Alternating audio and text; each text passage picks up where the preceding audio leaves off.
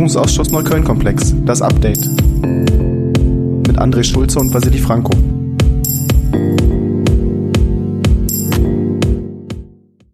Herzlich willkommen zu einer neuen Folge Das Update, der Podcast zum Parlamentarischen Untersuchungsausschuss zur Untersuchung der rechtsextremen Anschlagsserie in Neukölln. Wir sind endlich zurück aus der Sommerpause und wir sind André Schulze, Abgeordneter aus Neukölln.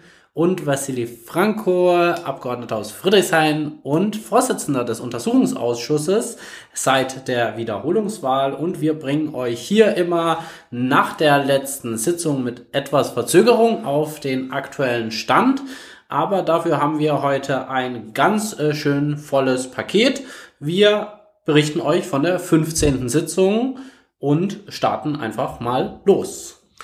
Genau, ich würde vielleicht mit den Dingen beginnen, die vor der Sitzung passiert sind. Da lag ja eine relativ lange Sommerpause dazwischen. Die letzte Sitzung lag im Juni. Ich weiß gar nicht mehr genau, an welchem Datum. Aber da haben wir euch ja in der letzten Folge berichtet. Und danach ist endlich mal ein bisschen Bewegung in ein Thema gekommen, was uns schon lange am Herzen lag, nämlich die Aktenlieferung. Da hat sich ja Vasili als neuer Vorsitzender auch von Beginn an mit beschäftigt. Und es ist jetzt schon so, dass wir seit dieser letzten Sitzung mehr Bewegung haben, mehr Akten von Polizei, von Staatsanwaltschaft bekommen haben. Wir haben auch die Zusage, dass es vom Verfassungsschutz in der zweiten Jahreshälfte in regelmäßigen Lieferungen Akten geben wird. Da haben wir ein bisschen Herausforderungen, weil die alle als geheime Akten eingestuft sind, dass sie ja auch alle die Lesemöglichkeiten im Abgeordnetenhaus haben. Das heißt, die kommen per Ordner ausgedruckt zu uns in die Safes und in bestimmte Räume, in denen wir die lesen dürfen. Also mit Digitalisierung hapert's noch ein bisschen. Aber gut, das ist auch unser Leid. Vieles können wir zum Beispiel im polizeilichen Datenraum schon online auswählen. Beim Verfassungsschutz klappt das noch nicht. Da arbeiten wir dran. Aber auch wir machen genau das, wie ihr euch Untersuchungsausschüsse vorstellt. Wir setzen uns in karge Räume und blättern durch viele alte Akten. Und diese Saves sind genau die Limitierung. Davon haben wir nämlich nur eine begrenzte Anzahl und deswegen kann nur eine begrenzte Anzahl von geheimen Akten gleichzeitig im Abgeordnetenhaus gelagert werden. Das hat dazu geführt, dass wir demnächst im polizeilichen Datenraum eben ganz viel gearbeitet wurde in diesem Sommer. Wir haben weiterhin die Situation, dass viele Akten durchs laufende Gerichtsverfahren betroffen sind und noch nicht freigegeben sind. Daran hat sich über den Sommer nichts geändert, aber in vielen anderen Bereichen sind wir ein Stück vorangekommen und wissen zumindest, dass die Akten auf dem Weg zu uns sind. Dann gibt es ein zweites Thema. Auch bei dem Gerichtsverfahren ändert sich ja was, denn wie ihr wisst, bei dem Urteil gegen die zwei Hauptverdächtigen Tom und Paulenz, da gab es ja noch vor der Sommerpause Freisprüche vom Amtsgericht, zumindest was die Brandstiftung anging, und das wollte die Generalstaatsanwaltschaft nicht auf sich sitzen lassen und hat jetzt Berufung angekündigt. Die Schriftsätze sind wohl auch schon auf dem Weg zum Landgericht. Das heißt, auch auf gerichtlicher Ebene ist das noch nicht ausgefrühstückt, sondern da wird es jetzt weitergehen. Und bevor wir richtig loslegen, Vasili, es gibt noch einen kleinen Paukenschlag, was die Zusammensetzung des Untersuchungsausschusses angeht. Der hat sich kurz vor der Sitzung am 1. September ereignet. Genau, das war ganz schön turbulent. Wie ihr ja wisst, wir hatten es öfter davon, ist die AfD in diesem Untersuchungsausschuss vertreten durch den Abgeordneten Brusek, beziehungsweise besser gesagt war vertreten durch den Abgeordneten Busek,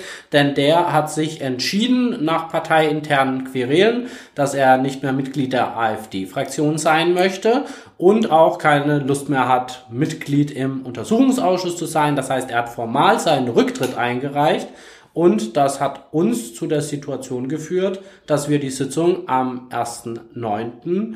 nur noch mit 4 Fraktionen statt 5 Fraktionen abgehalten haben, nämlich CDU, SPD, Grünen und Linken, und die AfD war nicht mehr vertreten. Das ganze Spiel für die AfD jetzt von vorne. Sie müssen einen Kandidaten vorschlagen, der dann im Plenum gewählt wird, und so lange tagen wir einfach weiter. Aber gut, ihr habt's ja auch schon erfahren, die AfD und das Interesse an dem Ausschuss war bisher ja überschaubar. Von dem her lassen wir uns da nicht irritieren und gehen jetzt aber auch gleich in die Sitzung, denn die war auch ganz schön lang. Am Freitag tagen wir gerne mal bis in die Abendstunden und dieses Mal hat das auch so stattgefunden mit 2 Zeugen, die wir befragt haben. André, wer war denn da? Wir hatten zum einen Christian Steiof als Zeugen, der ist seit 2011 Leiter des Landeskriminalamts, hat also eine herausgehobene Position innerhalb der Polizei in Berlin, war auch in der Vergangenheit regelmäßig im Innenausschuss, beispielsweise wenn es um das Thema der Neuköllner Anschlagsserie ging, ist der Vorgesetzte verschiedener Ermittlungsgruppen und der BAO-Fokus gewesen und war vor seiner Tätigkeit als Leiter des Landeskriminalamts von 2008 bis 2011 auch noch Leiter des Staatsschutzes in Berlin, also jener Abteilung im Landeskriminalamt, die genau für rechtsextreme Kriminalität, für rechtsextreme Gewalttaten zuständig ist und auch im Bereich Neukölln ermittelt hat. Deswegen war er doppelt interessant für uns in diesen beiden Funktionen, um einen Eindruck davon zu bekommen, wie eigentlich die Behördenleitung im Neukölln-Komplex agiert hat. Er hat angefangen mit einem Rückblick und da waren seine Worte doch recht deutlich. Er hat auch festgestellt, wie wir, dass es eben nicht gelungen ist, die Straftatenserie aufzuklären, dass man es auch nicht geschafft hat, damit den Betroffenen gerecht zu werden. Und er hat wortwörtlich gesagt, also er ist keinesfalls zufrieden, wie das lief. Und auch er hat festgestellt zunächst, dass eben durch den Umgang mit der Straftatenserie in Neukölln auch Vertrauen in das LKA verloren gegangen ist. Und wenn wir über verloren gegangenes Vertrauen sprechen, sprechen wir ja auch häufig über die Frage, wann haben eigentlich die Ermittlungen begonnen, wann wurde als Serie ermittelt und wie wurden vorherige Taten berücksichtigt. Da haben wir uns auch hier wieder damit beschäftigt, warum hat das LKA eigentlich nicht früher begonnen, in den Jahren 2009 bis 2012 als regelmäßige Hörende dieses Podcasts. Kennt ihr das Thema schon? Gab es in Neukölln bereits eine Anschlagsserie, auch im Nachbarbezirk Treptow-Köpenick und in anderen Bezirken in Berlin war die rechtsextreme Szene da auch sehr aktiv. Der Nationale Widerstand Berlin hat Feindeslisten geführt zu dieser Zeit, die er auch öffentlich kommuniziert hat. Und genau in dieser Zeit fällt eben auch die Tätigkeit von Herrn Steiof als Leiter des Staatsschutzes. Und da muss ich sagen, konnte er uns nicht überzeugend darlegen, warum er all diese Informationen hatte. Beispielsweise in Neukölln fallen in die Zeit auch die Anschläge aufs Anton-Schmaus-Haus, warum er all diese Informationen hatte und trotzdem erst 2016 auf die Einsicht im LKA gewachsen ist, dass man eine Serienermittlung beginnen muss. Und man muss dazu sagen, er hat es im Ausschuss wörtlich auch nochmal als sehr früh bezeichnet, dass das LKA eine Serienermittlung begonnen hat. Da diese Auffassung kann ich, glaube ich, für uns beide sagen, teilen wir nicht, dass 2016 bzw. 2017 mit der EG Resin ein sehr früher Zeitpunkt ist, um die Neuköllner Serie als Serie zu erkennen. Genau, das fand ich auch sehr interessant. Also wir werden jetzt auch gleich nochmal weiter darauf eingehen, was dann alles ab 2016, 2017 passiert ist. Und man muss auch sagen, Herr Steiof hat auch gerade für diesen Zeitraum dargestellt, wie das LKA gehandelt hat, wo an welcher Stelle Ressourcen gefehlt haben, warum man Sachen priorisieren konnte, warum auch andere wiederum nicht. Aber auch wenn man mittlerweile aus den Fehlern gelernt hat und viele Sachen verbessert hat, so wirklich der Zeitraum davor, der war nicht mehr ganz so gut erinnerlich, der war auch nicht ganz so relevant. Und da muss man sich eben fragen, wenn wir den Zeitraum von 2009 an untersuchen und wir es hier auch schon mit massiven Brandanschlägen, mit Straftaten genau in der Gegend, genau durch das gleiche TäterInnen-Umfeld erlebt haben, warum das eigentlich dann auch erst im LKA die Bedeutung gewonnen hat, als darauf ein politischer Fokus war. Das war eine Frage, die ist in den Erklärungen zumindest offen geblieben, weil da wurde abgewiegelt vor 2015. Dazu haben wir in der Sitzung eigentlich recht wenig gehört, dafür umso mehr für die Zeit danach. Lass mich noch einen Punkt zu der Zeit davor machen.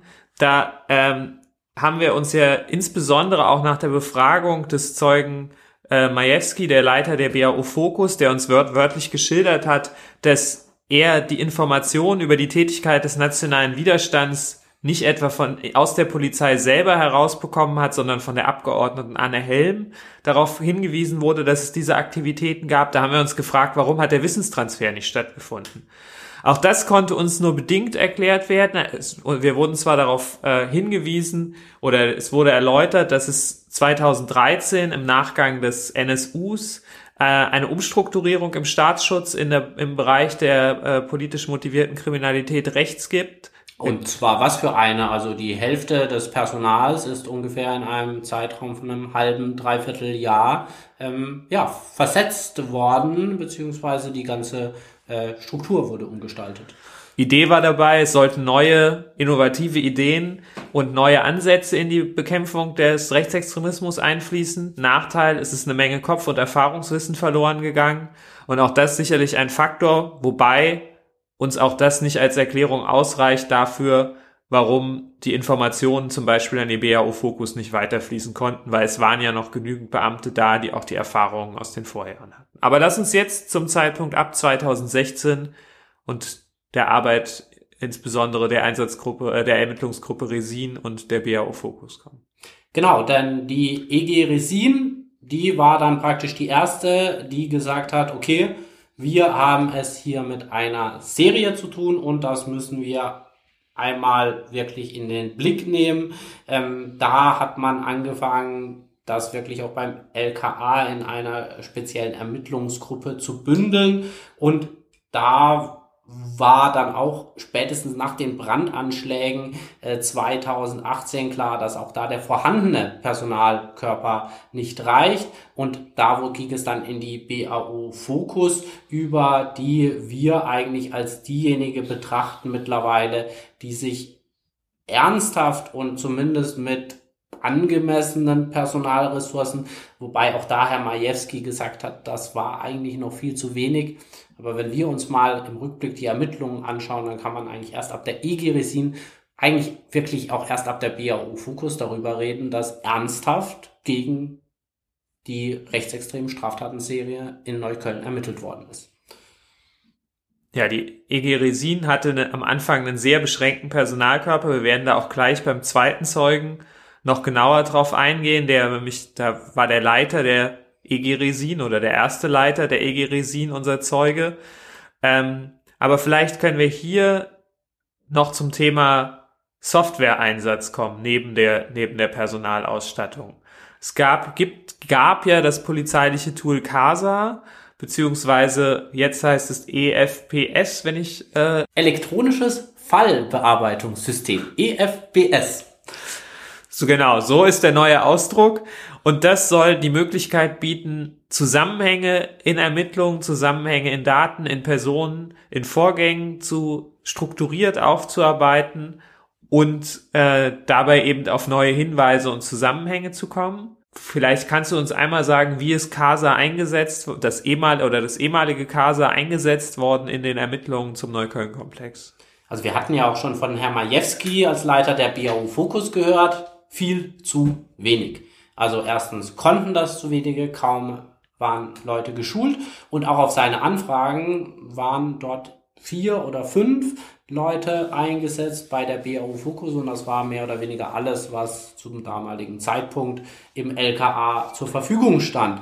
Und da haben wir natürlich gefragt, ja, wenn dieses CASA doch zumindest einen Mehrwert bietet, gerade bei umfangreichen Straftaten, Serien, Zusammenhänge zu entdecken, wurde das dann bei der IG Resin eingesetzt. Und da hat man gesagt, naja, die IG Resin, das ist eine Leitung, das sind 5 Personen, also SachbearbeiterInnen, Leute, die sich auch um die operativen Einsätze kümmern, diese koordinieren. Aber CASA, das wurde da nicht eingesetzt. Erstens, weil man es kaum konnte, aber vor allem, weil auch die Zeit dazu fehlte. Also selbst bei der IG Resin, CASA war da noch kein so großes Thema und das, obwohl wir eigentlich schon von Serienermittlungen redeten, also die Polizei von Serienermittlungen redeten.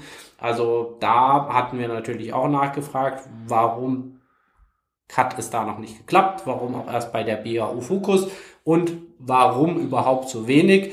Da war zumindest das Eingeständnis da, dass das ein Fehler war und dass mittlerweile immerhin 40% im LKA die Anwendung beherrschen und das auch können und auch im Bereich Rechtsextremismus, der zumindest seit 2012 dann auch nach und nach aufgestockt worden, sind mittlerweile 27 Personen vorhanden sind, die tatsächlich dafür eingesetzt werden. Also diese Hinweise eintragen, Verknüpfungen zusammenstellen und zu entdecken. Aber naja, das bringt dann wahrscheinlich auch für die Aufklärung der Taten, die wirklich auch schon mehrere Jahre zurückliegen und vor allem, wo ganz viele Daten auch überhaupt nicht mehr vorhanden sind, dann relativ wenig. Also da kann man durchaus sagen, Digitalisierung, früher mitdenken, früher Serien erkennen, früher entsprechend auch vielleicht die politische Notwendigkeit erkennen, dass sowas bei einer Aufklärung helfen kann. Das ist ein Manko, das wir Stand jetzt auf jeden Fall bemängeln müssen, weil damit hat man sich an der einen oder anderen Stelle vielleicht auch einen Ermittlungserfolg genommen. Du hast gerade schon angedeutet, als die Polizei schon von einer Serienermittlung ausging, damit kommen wir vielleicht nochmal kurz den Schwenk weg von der Polizei hin zur Staatsanwaltschaft, die war ja auch Thema in unserer Befragung von Herrn Steiof. Wir sind mal wieder beim Oberstaatsanwalt F. gelandet, der Leiter der Staatsschutz, des Staatsschutzdezernats innerhalb der Staatsanwaltschaft.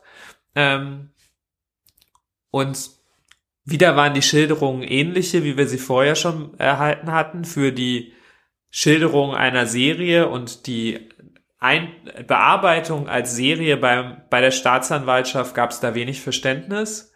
Da gab es einfach kein Interesse dran, das so zu bearbeiten. Und es scheint da auch öfter zu Reibereien zwischen LKA und Staatsanwaltschaft gekommen zu sein in dieser Zeit. Genau, das ist zwar etwas, was durchaus öfter vorkommt, denn die Staatsanwaltschaft hat ja auch eine andere Rolle als die Polizei. Die Staatsanwaltschaft muss die Anträge juristisch bewerten. Die muss sagen, können wir diese Maßnahmen überhaupt durchführen? Sind die mit der Strafprozessordnung vereinbar? Dürfen wir die Maßnahmen, die das LKA beantragt, auch tatsächlich durchführen? Aber das LKA hat da schon an vielen Stellen gesagt, na ja, wenn man gewollt hätte, wäre da sicher die ein oder andere Maßnahme übrig geblieben und auch Zweifeln an der Intensität der Bemühungen der Staatsanwaltschaft lässt zumindest das auch gerade, wenn viel Mühe sich gemacht worden ist, auch durch die EG Resin, wo man wirklich minutiös die sogenannten Bagatelldelikte, also das Kleben von Stickern, von Sachbeschädigungen auch kistenweise vom LKA in die Staatsanwaltschaft geschleppt hat, dann blieben die dort erstmal eine relativ lange Zeit unbearbeitet liegen. Also da werden wir sicherlich noch einige Fragen an den Oberstaatsanwalt haben, denn nicht nur Herr Steiof war da nicht ganz so glücklich, wie es zwischen LKA und Staatsanwaltschaft ablief, sondern auch unser zweiter Zeuge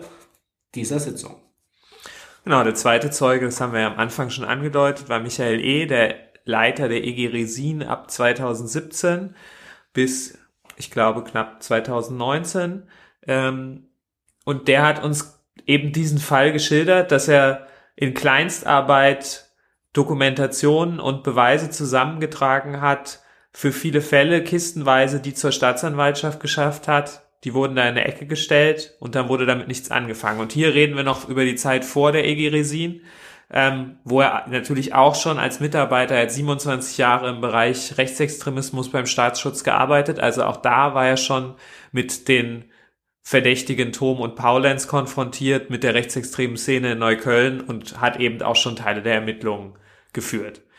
Und wir haben ihn gefragt, wie er das Verhalten des Oberstaatsanwalts F. bezeichnen würde. Und er hat zu uns gesagt, dass es höchst ungewöhnlich war, wie er sich verhalten hat.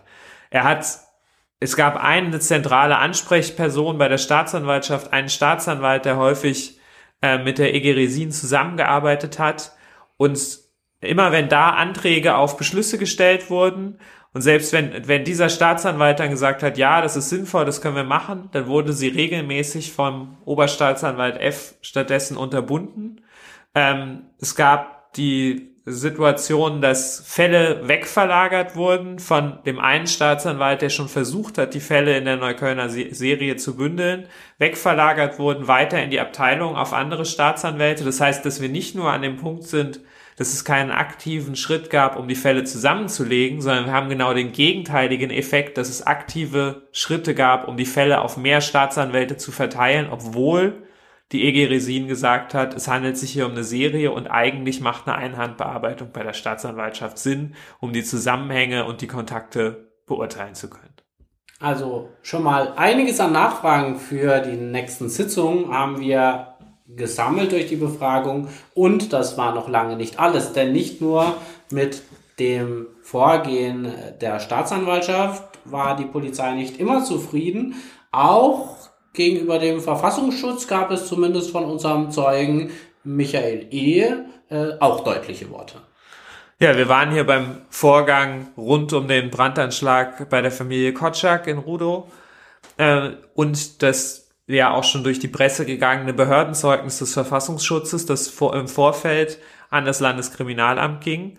Und ein Problem an diesem Behördenzeugnis und auch an anderen Behördenzeugnissen: zur Erläuterung, in Behördenzeugnissen dokumentiert der Verfassungsschutz seine Erkenntnisse, die er durch wie auch immer geartete Methoden erhalten hat, durch Telekommunikationsüberwachung, Observation, was auch immer noch anderes an Methodik in Frage kommt, und versucht darin quasi dem LKA Hinweise auf mögliche Straftaten, zur Aufklärung von Straftaten oder Ähnlichem zu geben. In Deutschland sind ja die Geheimdienste oder wie wir es nennen, Nachrichtendienste von der Polizei strikt getrennt. Das heißt, der Verfassungsschutz darf nicht einfach alles weitergeben, was er an Informationen sammelt, sondern muss das dann tatsächlich, wenn die Polizei einschreiten sollte, also wenn Straftaten im Raum stehen, wenn man das zur Gefahrenabwehr von Leib und Leben braucht, dann muss er Informationen weitergeben oder soll dies tun. Das Problem ist, wenn in diesen Informationen so wenig steht und das alles so verklausuliert ist, dass die Polizei denkt, ja vielen Dank, aber ich verstehe nicht, was ihr mir damit sagen wollt, dann ist das durchaus ein Problem. Aber auch da hat sich ja dann durch den Fall Ferhat Koçak auch die Praxis geändert. Genau, da war es eben der Fall, einen Tag vor dem Anschlag gab es ein Behördenzeugnis des Verfassungsschutzes, genau wie du es gerade beschrieben hast, sehr abstrakt gehalten, auch mit dem Hinweis versehen, dass es nicht zur Gefahrenabwehr benutzt werden darf, dass keine gefährdeten Ansprache damit stattfinden darf. Und einen Tag nach dem Brandanschlag gab es dann auch ein Behördenzeugnis mit allen Informationen, mit dem Namen von Ferhat Koçak, mit der Adresse, dem Auto etc. Also es lag nicht daran, dass der Verfassungsschutz keine vollständigen Informationen hatte, sondern dass er zu dem Zeitpunkt nicht bereit war, sie zu teilen, als der Anschlag noch hätte verhindert werden können. Genau, und du hast auf die Praxisänderung angesprochen, das war auch im Gespräch mit Herrn Steiof Thema. Danach hat das LKA eben die Praxis geändert und dem Verfassungsschutz klar kommuniziert, und das ist auch auf Behördenleitungsebene diskutiert worden, dass, wenn Informationen des Verfassungsschutzes vorliegen, die zur Verhinderung einer Straftat genutzt werden können, dass die dann dafür auch genutzt werden vom LKA und es eben nicht der lapidare Hinweis, das darf nicht für eine gefährdeten Ansprache verwendet werden, dass das für das LKA nicht mehr in Frage kommt.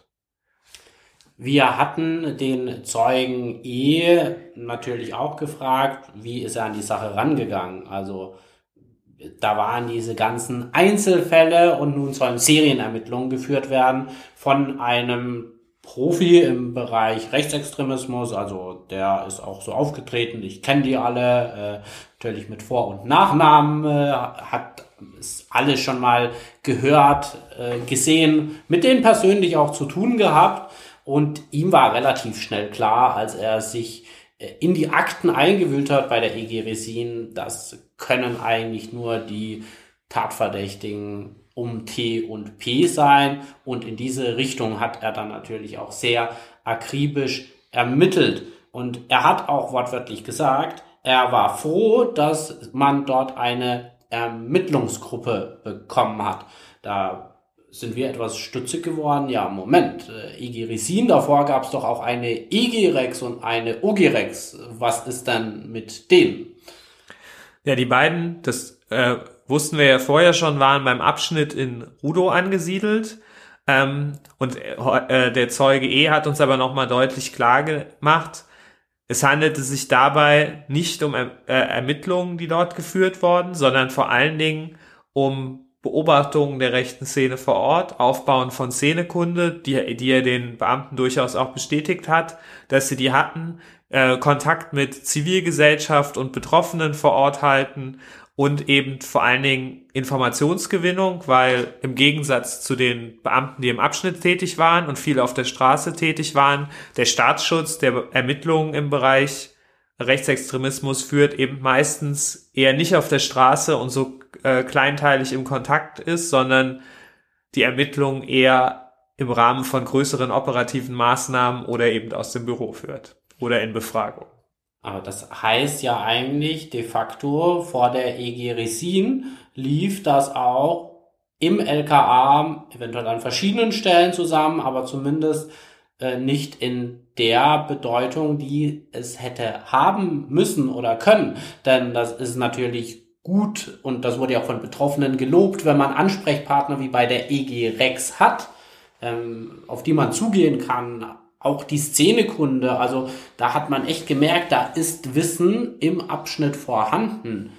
Die Frage ist, was ist mit diesem Wissen im LKA passiert? Auch da werden wir sicherlich nochmal genauer hinschauen müssen. Zumindest hat man sich vor der IG Resin da zwar formal mit den Einsatzgruppen, mit der Einsatzgruppe Rex und auch mit der OG Rex Strukturen in den Abschnitten geschaffen, die aber letztendlich gar nicht federführend bei den Ermittlungen waren, sondern da alles, was dort gesammelt worden ist, irgendwo im LKA verblieben ist und dort, wie wir alle wissen, nicht zu Ermittlungserfolgen geführt hat.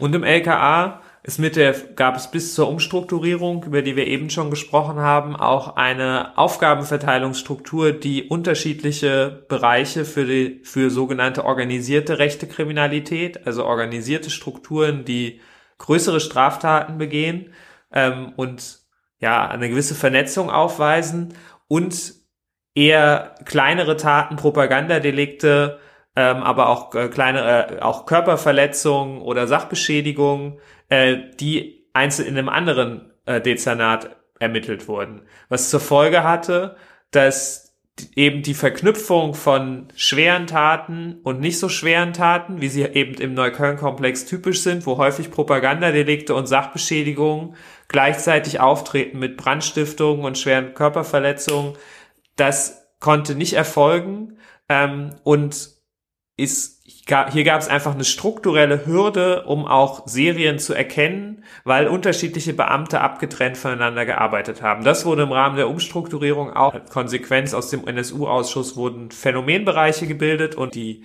Ermittlungen im Phänomenbereich Rechtsextremismus jetzt zusammengeführt in einem Dezernat. Dann haben wir noch gefragt, wenn er die Täter im Blick hatte, wie ist man dann da rangegangen? Er sagte, man wolle die eigentlich am besten bei frischer Tat ertappen, also am besten bei einer Brandstiftung.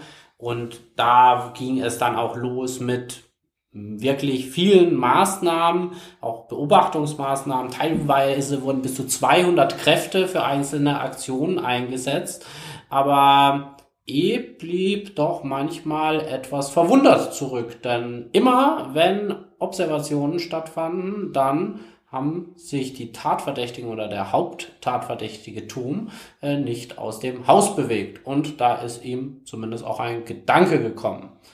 Ja, sie haben sich die Frage gestellt, ob nicht jemand die Information, dass diese Einsätze stattfinden, durchsteckt. Es hat am Anfang ein relativ breiter Personenkreis innerhalb der Polizei von diesen Einsätzen erfahren. Das ist nämlich nicht nur der Abschnitt in Rudow, in dessen räumlichen Zuständigkeitsbereich die Einsätze im Regelfall stattgefunden haben, weil er eben für ganz Südneukölln räumlich zuständig ist, sondern es sind auch die angrenzenden Abschnitte in Schönefeld, in Lichtenrade, in Nordneukölln und in Johannesthal informiert worden über diese Einsätze, sodass es theoretisch relativ viele Personen gab. Diese Praxis haben sie dann geändert, nachdem sie sich die Frage gestellt haben, werden hier nicht Informationen gezielt durchgesteckt, sodass Tom und Paulenz nie auf der Straße zu finden sind, wenn unsere Einsätze laufen und erst recht keine Straftaten begehen.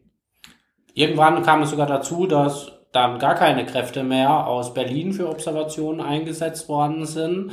Und zwar nach der Geschichte am Ostburger Eck. Und auch da haben wir jetzt mal eine Version gehört. Ja, das Ostburger Eck beschäftigt uns ja auch schon seit Beginn dieses Untersuchungsausschusses und hat auch, dazu gibt es auch eine breite mediale Beschäftigung in der Vergangenheit. Für alle, die den Fall nicht mehr präsent haben, da geht es um die Frage eines LKA-Beamten, der im Bereich Observationen tätig war, der in der Kneipe Ostburger Eck gesehen wurde, wo zu diesem Zeitpunkt eine Observation des Verfassungsschutzes stattfand und der Verfassungsschutz eben an die Polizei ein solches Behördenzeugnis gegeben hat, dass dieser LKA-Beamte dort mit dem Tatverdächtigen oder Hauptverdächtigen der Serie Tom gesehen wurde. Da kamen natürlich viele Fragen auf. Die Sonderermittler waren in ihrem Bericht da zwar auf Ungereimtheiten gestoßen, aber Fehlverhalten konnten sie dann nicht erkennen. Und jetzt gab es zumindest aus Sicht von Herr E. dafür eine sehr plausible Erklärung. Ja, und diese Erklärung ist aus seiner Sicht eine mangelhafte Beobachtung des Verfassungsschutzes bei der Observation. Sowohl Tom als auch der Polizeibeamte waren in dieser Kneipe, aber nicht zusammen. Und die Person, die mit dem Polizeibeamten ins Auto gestiegen ist, hat zwar gewisse Ähnlichkeiten, weist gewisse Ähnlichkeiten aus, ist aus seiner Sicht aber deutlich kleiner und raucht, was der tatverdächtige T nicht tut. Genau, also die waren beide zur gleichen Zeit, am gleichen Ort, in einer Fußballkneipe. Und die Rechtsextremen waren eben an einer anderen Stelle als der Polizist unterwegs und diese Observation aus mehreren Metern, wahrscheinlich noch ein paar mehr, mit Fotoaufnahmen aus großer Distanz. Da hätte man aber eigentlich klar erkennen können, dass das nicht Tom gewesen sei, sondern jemand anders und auch die Daten zumindest als die beiden mit dem Auto zu einem Geldautomaten gefahren sind, die seien dann logischerweise auf jemand anders, und zwar einen Freund des Polizisten, zurückzuführen. Also an sich eine schlüssige Erklärung, aber das wurde ja bisher auch nicht so klar benannt und auch nicht bei den Sonderermittlern. Also so ein paar Fragezeichen habe ich schon noch. Und ist es nicht letztendlich die Aufgabe von Personen, die da observieren, auch ihre Tatverdächtigen möglichst genau im Blick zu haben? Ja, der Verfassungsschutz wird da sicherlich, an den werden wir auch noch einige Fragen haben in dieser Causa, denn auch hier wurde uns geschildert, das war schon Thema bei der Befragung von Herrn Majewski, dass der Verfassungsschutz sehr zurückhaltend in der Informationsgebung gegenüber dem LKA war, als das LKA auf Unplausibilitäten im Behördenzeugnis und in der Beschreibung des Ablaufs am Ostburger Eck hingewiesen hat. Und dass der Verfassungsschutz sich sehr zurückhaltend auch in den Informationen, die sie über den eigentlichen Einsatz, warum waren sie eigentlich da, was haben sie da eigentlich genau beobachtet, gezeigt hat. Und bis zum Schluss in den Befragungen durch die EG Resin, aber auch die BAO-Fokus eigentlich ihren Fehler in der Beobachtung nicht eingestehen wollten, respektive nicht dazu bereit waren, darüber in den Austausch zu treten, was da wirklich passiert sein könnte. Übrigens gab es noch einen Grund, warum der Leiter der EG Resin ab und zu seine Zweifel hatte, wen man denn so alles informiert. Vielleicht erinnert ihr euch ja auch noch an diese Chatgruppe, die Eierköppe. Also klingt zwar lustig, aber war eben voller Rechtsextremer und auch Polizisten. Und nicht nur Polizisten, sondern es gab eben auch Überschneidungen mit einem der Abschnitte, die ich vorhin aufgezählt habe, die im Rahmen der operativen Einsätze über diese Einsätze informiert wurden. Und da hat sich dem Zeugen E natürlich die Frage gestellt, ich habe hier Einsätze, bei denen ich das Gefühl habe, die Informationen werden durchgestochen, und auf der anderen Seite habe ich eine Chatgruppe, in der Mitglieder der Polizei sind und Rechtsextreme, und ausgerechnet auch Leute, die sowohl in der Chatgruppe sind, als auch die Informationen hatten über die operativen Einsätze. Also ganz schön viele Fragezeichen auch hier. Und klar, selbst wenn man nichts nachweisen kann, es hat doch ja auch ein Geschmäckle, wenn wir immer wieder auf Chatgruppen stoßen, in denen eben nicht nur rechtsextreme Inhalte miteinander austauschen, sondern auch Polizisten anwesend sind. Ein ganz so gutes Gefühl hinterlässt das auf jeden Fall nicht. Ich glaube, jetzt können wir so langsam in Richtung der nächsten Sitzung kommen. Ihr habt gemerkt, wir haben eine sehr intensiven 15. Sitzung hinter uns gehabt. Der hat insgesamt über 8 Stunden gedauert. Und wir werden jetzt im Themenkomplex der Polizei fortfahren. Die nächste Sitzung werden wir mit 2 Einsatzabschnittsleitern aus dem Bereich der BAO-Fokus machen, die den Einsatzabschnitt Ermittlung bzw. Datenerhebung und Datenverarbeitung geleitet haben. Und dann geht es weiter mit den gerade schon erwähnten Gruppen EG Rex und OG Rex, die schon viel früher im Fall der EG Rex, die schon viele Jahre früher aktiv waren in Südneukölln, und die OG Rex dann im Prinzip parallel zur Struktur der EG Resin und der BAO Fokus, und wollen uns da über deren Arbeit schildern lassen, auch über die Zusammenarbeit mit dem LKA. Wie hat eigentlich der Transfer von Informationen zwischen den Gruppen im Abschnitt und dem Staatsschutz funktioniert? Wie gewinnbringend war die Zusammenarbeit, und wie konnten auch Ermittlungen gegenseitig unterstützt oder eben nicht unterstützt werden?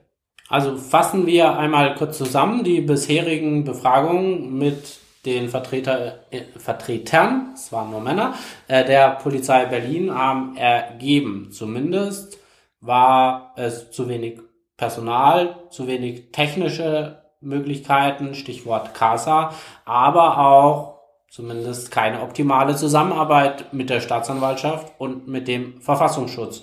Und so richtig ermittelt wurde erst, als auch politisch draufgeschaut worden ist. Also ganz schön viel Stoff, in den wir uns jetzt noch tiefer reinarbeiten werden und auch fragen werden, wie ist man denn damit umgegangen, als man das festgestellt hat, als man gesehen hat, was eigentlich auch alles liegen geblieben ist.